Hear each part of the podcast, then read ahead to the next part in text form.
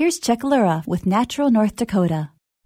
Most North Dakotans know that the Red River forms the border between North Dakota and Minnesota. The Red, or Red River of the North, begins at the confluence of the Bois de Sioux and Ottertail rivers near Wahpeton Breckenridge. From there, the river meanders northward through Fargo Moorhead and Grand Forks, East Grand Forks, before reaching the Manitoba border near Pembina. It continues northward to Winnipeg, where at the Forks, the Assiniboine River merges with the Red.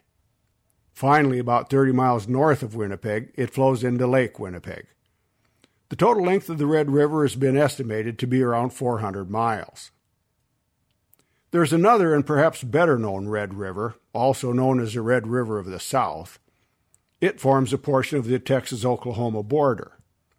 That river is so named because it flows over and through red sandstone and other sedimentary rocks that are high in iron so as you might expect, the water has a reddish color. The naming of the Red River of the North may be attributed to French explorer and fur trader Pierre Vérendrye, due to the reddish brown silt in the water. Vérendrye was perhaps the first European to travel to what is now North Dakota and established a fort near the mouth of the Red River at the south end of Lake Winnipeg in 1734. However, it's interesting to note that Upper and Lower Red Lake lie along the margin of Glacial Lake Agassiz less than 100 miles east of Grand Forks, just north of Bemidji, Minnesota. The eastern margin of Glacial Lake Agassiz is known for having high water tables which inhibit decomposition and as a result is known for extensive peat deposits.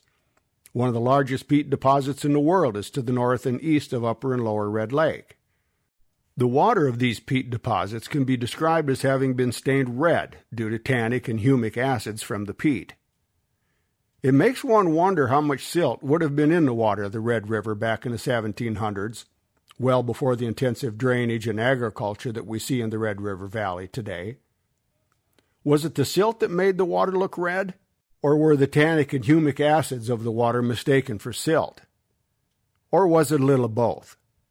I put links to more information on Vérendrye and the Red River, along with the text of this Natural North Dakota. You can access them at prairiepublic.org. I'm Chuck Lura. Natural North Dakota is supported in part by the NDSU Central Grasslands Research Extension Center. You can get Natural North Dakota essays delivered to your inbox every week. Sign up for the email newsletter at prairiepublic.org.